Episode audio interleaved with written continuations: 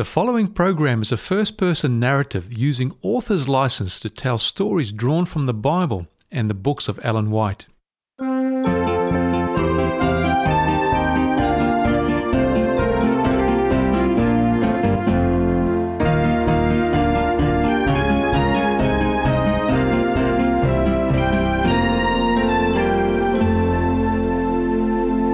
Welcome to Family Storytime with Carly Fraser. Join us as we step back in time to hear about the Lord's Supper. Ah, welcome. My name is Lydia, for those I haven't had the pleasure of meeting yet, and it's so great to see you all. I love it when we come together like this. Now, is everybody comfortable? Have you had some refreshments? There's some food on the table at the back if you're hungry. We've got apricots, dates, bread. I'm pretty sure there's some grape juice too, so feel free to help yourselves to it anytime. The silence was deafening.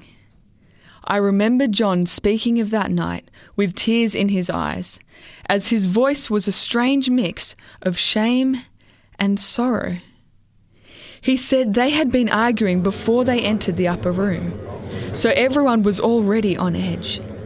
Even Jesus wasn't his usual joyful self, and it appeared as though something was weighing heavily on his mind.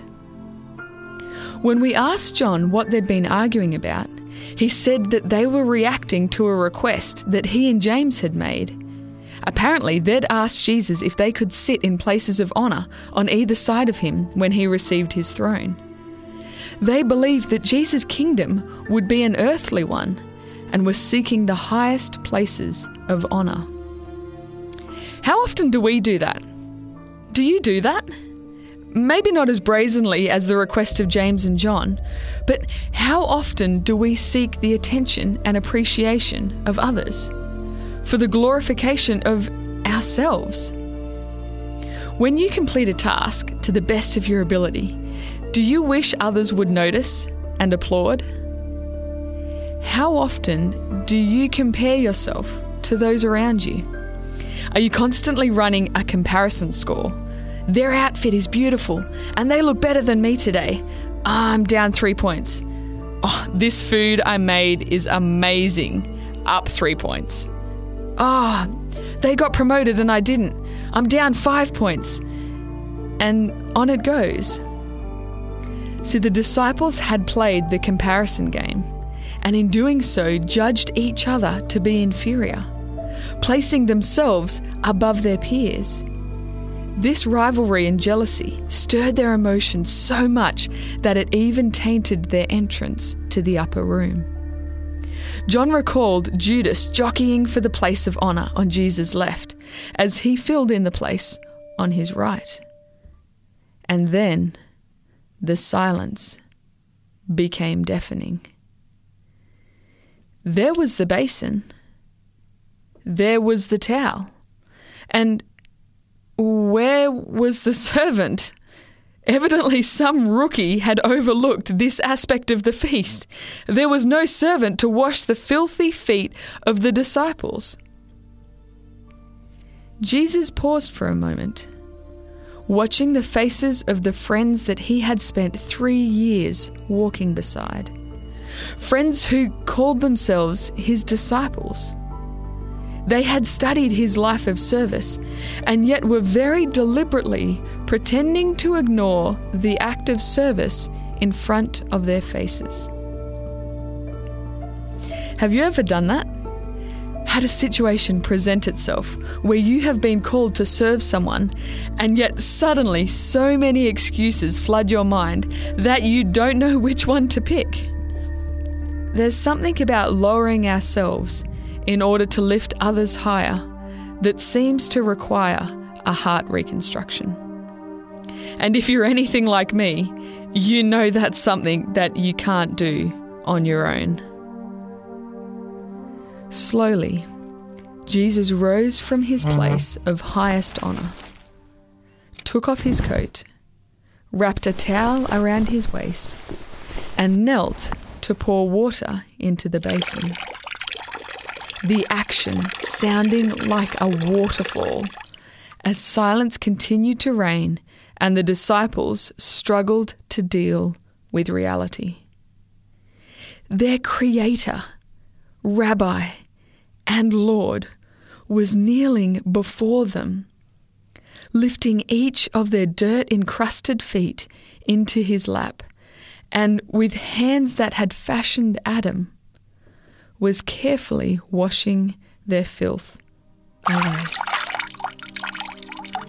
While Jesus' hands washed their feet, his actions washed their hearts. The disciples' attitudes of self promotion and judgment towards each other were worn down and washed away in the overflow of His grace. While previously they had been unprepared to partake of communion with Jesus, now, humbled as they were, they were ready to be united together in His love.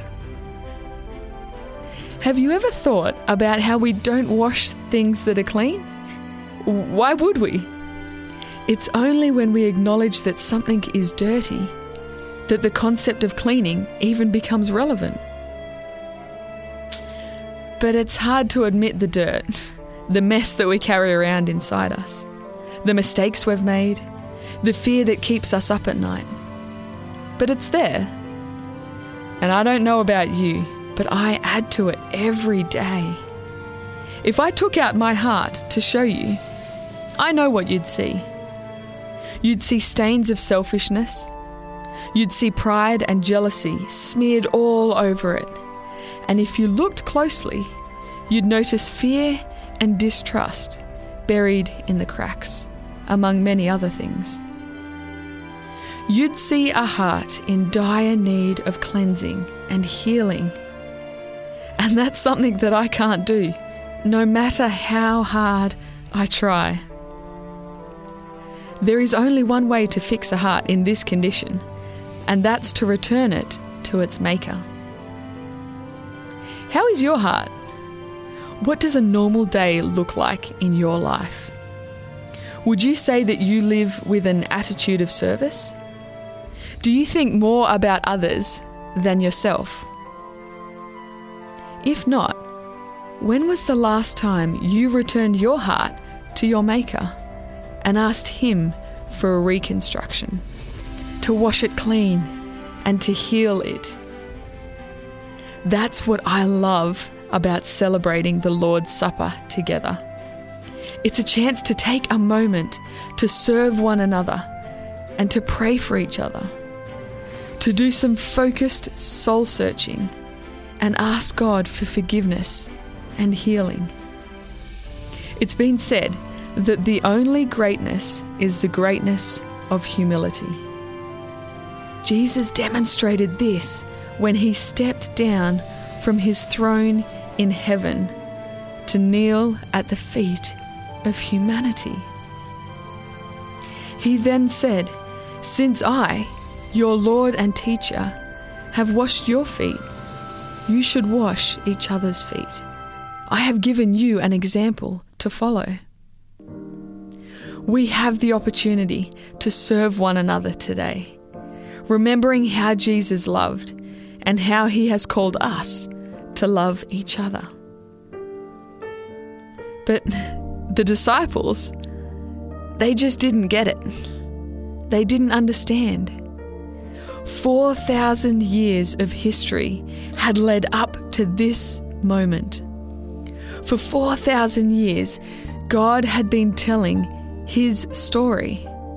The feasts, the sacrifices, and the ceremonies had all pointed forward to Jesus Christ as the perfect Lamb, slain for the salvation of the world. And yet, they didn't understand. So, with calloused fingers that had opened the eyes of the blind, Jesus leant forward and picked up the bread. He gave thanks to the Father and broke it, sharing with all at the table. What would that scene have been like? Imagine the moment after Jesus said, Take, eat. This is my body, given for you. Do this in remembrance of me. What could he possibly mean by that? And then, as he reached for the cup, he said, This wine is the token of God's new covenant to save you. An agreement sealed with the blood I will pour out for you. And yet they didn't understand. How could they? I wonder if Jesus' words echoed in their heads when they saw him make no move to defend himself while his body was beaten to the ground by the soldiers. And as his blood ran from where the crown of thorns pierced his head and flowed from the stripes on his back, did they realize this blood was sealing the new covenant between God and his people? This was God's love pouring out for the salvation of the world. Did they understand that Jesus' sacrifice on the cross would bring an end to death itself? That the perfect lamb, the unleavened bread, and the unfermented wine all spoke of the Son of God, lifted high on a cross in a demonstration of God's utterly selfless love for each and every one of us. Do we understand that there is nothing in all creation that can ever separate us from the love of God revealed in Christ Jesus our Lord? This completely destroys the comparison game. If we tried to play it, we would simultaneously win and lose because value is determined by the price of the purchaser. And Jesus paid for each one of us with his life. There is no comparison. What can compare to the blood of Jesus Christ? We are entirely forgiven and eternally free, free to serve one another in love, in a reflection of Jesus' love for us. Communion is a memorial of God's gift and a reminder of Jesus' promise to one day return and bring us home. And in the meantime, while we're waiting, we serve. We learn to look outside of ourselves to those beside us in order to help lift them up. And we do this by looking to the cross, by getting on our knees and laying our lives down, just as Jesus did for each one of us. Will you pray with me? Dear Father, thank you so much for your love. Thank you, Jesus, for coming and for dying so that each one of us can be saved so that we can live that eternal life in relationship with you. We don't understand it. We can't even begin to understand it, Lord, but we are grateful and we love you. And we just ask that you will send your Holy Spirit to fill each one of us so that we can learn to serve those around us in a very small reflection of the way that you serve Jesus and the way that you constantly gave of yourself. We love you. We can't wait to see you. Amen.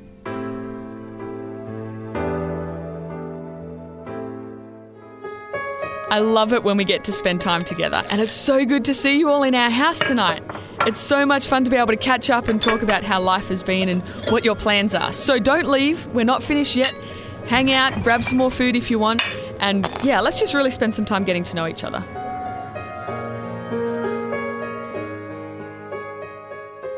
Thank you, Carly. Let's join Christopher and Jesse as they open the Bible to discuss today's story. Thank you so much, Carly, for an amazing final story. What better way to finish this journey together than with Jesus and his disciples eating the Last Supper? With this being our last Bible study, it's been such a blessing to be able to hear you tell the stories in God's Word, and we have been blessed to share the thoughts God has given us on these stories every week. It's definitely been an exciting journey as we've travelled all across the Bible, near and far. We've travelled with the Israelites in the wilderness, sat at the feet of Jesus with Mary, visited the Garden of Eden, and witnessed the faith of countless Bible heroes. It's been a truly inspiring adventure, and I know that I'm excited to study the final moments of Jesus in our last study today. Well, with that said, let's get right into our study then, by looking at the story of the Last Supper. You know, Chris, it's fascinating that even to their last moments with Jesus, the disciples were still clambering to reach the top of the ladder of God's kingdom. They all wanted to sit at the right hand of Jesus and be in a high position when his kingdom finally came down to earth. It is pretty funny, but there's just one big problem with the disciples' way of thinking. Hmm, what's that? Well, the disciples were trying to climb a ladder that didn't even exist. Can you imagine that? Seeing people climbing up an invisible ladder. It would look ridiculous, and, well, you wouldn't get very far trying to climb up that ladder, would you? no, not really at all. Okay, but what do you mean there is no ladder? I hear about people trying to climb the ladder of success all the time, whether it's getting a promotion at work or getting the top in your class or maybe getting the most trophies in sports. Everyone, it seems, is trying to climb up this ladder of success. Well, that just means that there might be a lot of people who look pretty silly trying to climb up a ladder that isn't there. You see, when God made humans, He made all of us in His image. That means that everyone, no matter where you are from or how old you are, no matter your shape or size, you are made in God's image. And that makes you valuable. Hmm, okay. Does that mean that everyone is of equal value then? Exactly. We are all God's children and we're all of equal value. I like to think of it as a long horizontal line. No matter who you are, you will be on the same line as everybody else. No one is ever above or below the line because we are all of equal value. Ah, okay. So that means that when people are trying to climb this ladder, they are trying to go above the line. But can they really do that? Well, they can try as hard as they like, but no one can ever go above or below this line. It doesn't matter if we get the best score in school or we didn't win any of the trophies at sports. Or in the case of the disciples, it doesn't matter if you're at the right hand of God or on the left. God loves all of us the same. And our jobs, our achievements, our belongings, they don't change the value that we all share. So, if there is no line, what happens when people try to climb up this non existent ladder? Well, Maybe you can think of some examples in the Bible where people have tried to climb up higher than they already were. Hmm, what about the Tower of Babel? Let's see if we can learn something from that story. And so let's all turn to Genesis chapter 11 and read verse 4. Then they said, Come, let us build ourselves a city with a tower that reaches to the heavens, so that we may make a name for ourselves, and not be scattered over the face of the whole earth. It's interesting, isn't it, that the people thought that they could build a ladder, or in this case, a tower, to reach up and be on the same level as God. But let's see what happens when they tried to climb this ladder. Let's read verse 8 and 9.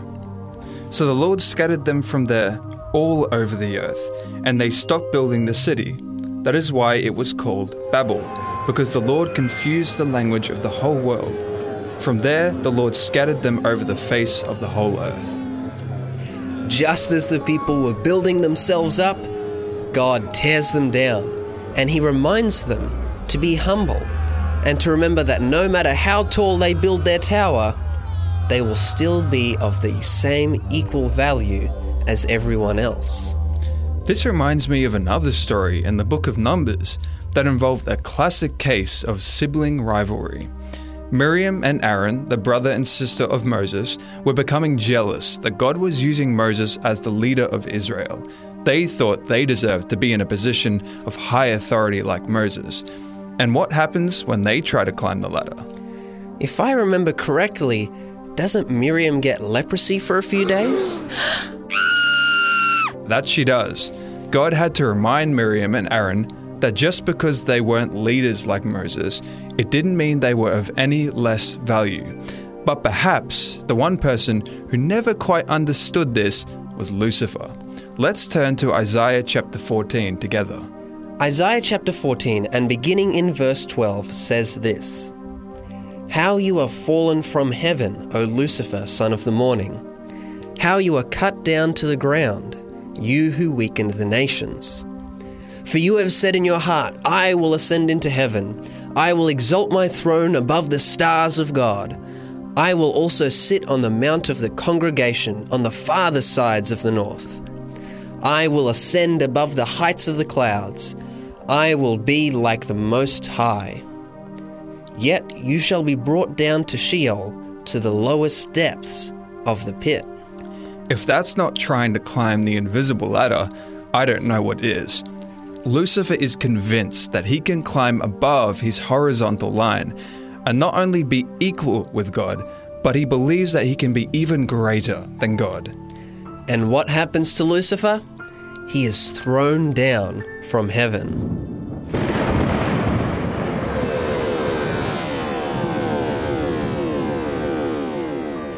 But Lucifer's problem wasn't just trying to climb the ladder, his attitude was also wrong.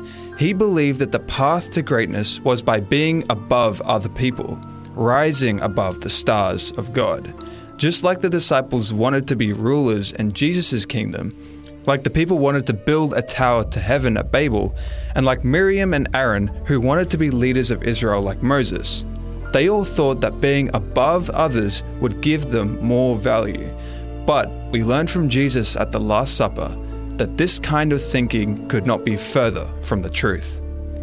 Lucifer wanted to be the king of the universe, to be above God himself.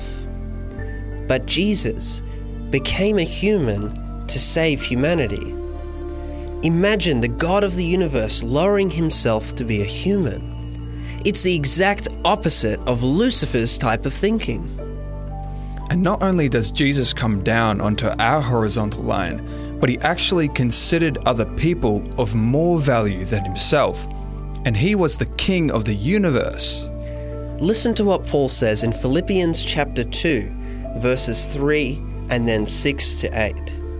Verse 3 says, Let nothing be done through selfish ambition or conceit, but in lowliness of mind, let each esteem others better than oneself.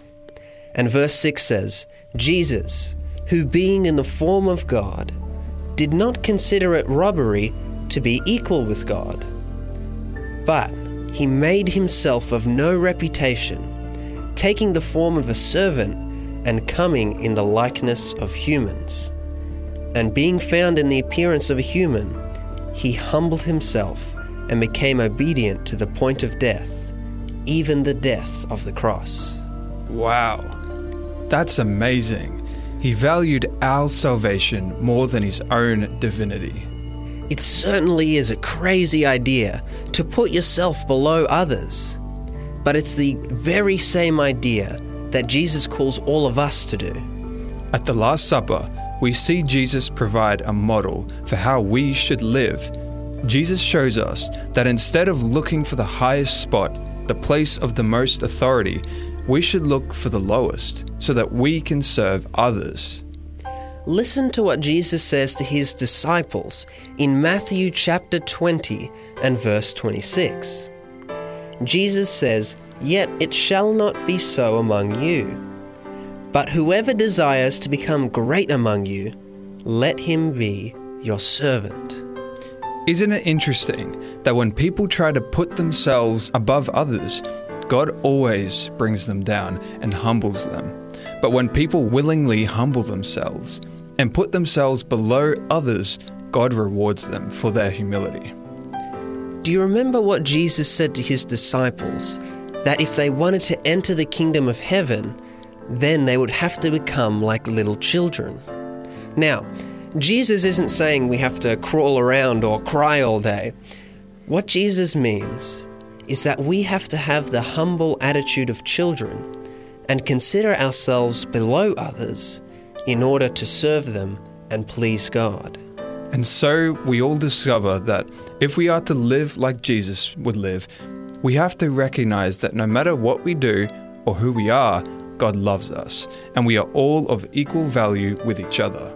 And that if we want to help others like Jesus did, it means that we have to become a servant to others, putting their needs above our own in order to help them know that they are all of value to God.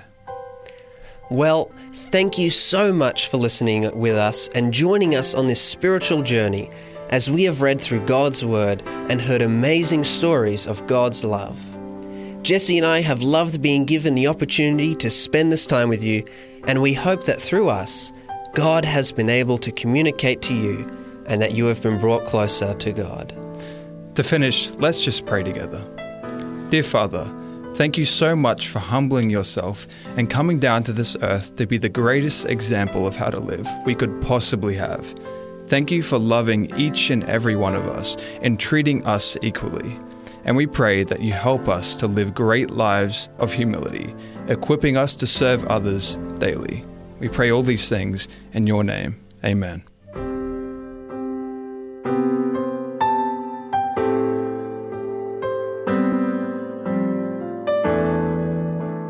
Been listening to Family Storytime, a production of 3ABN Australia Radio.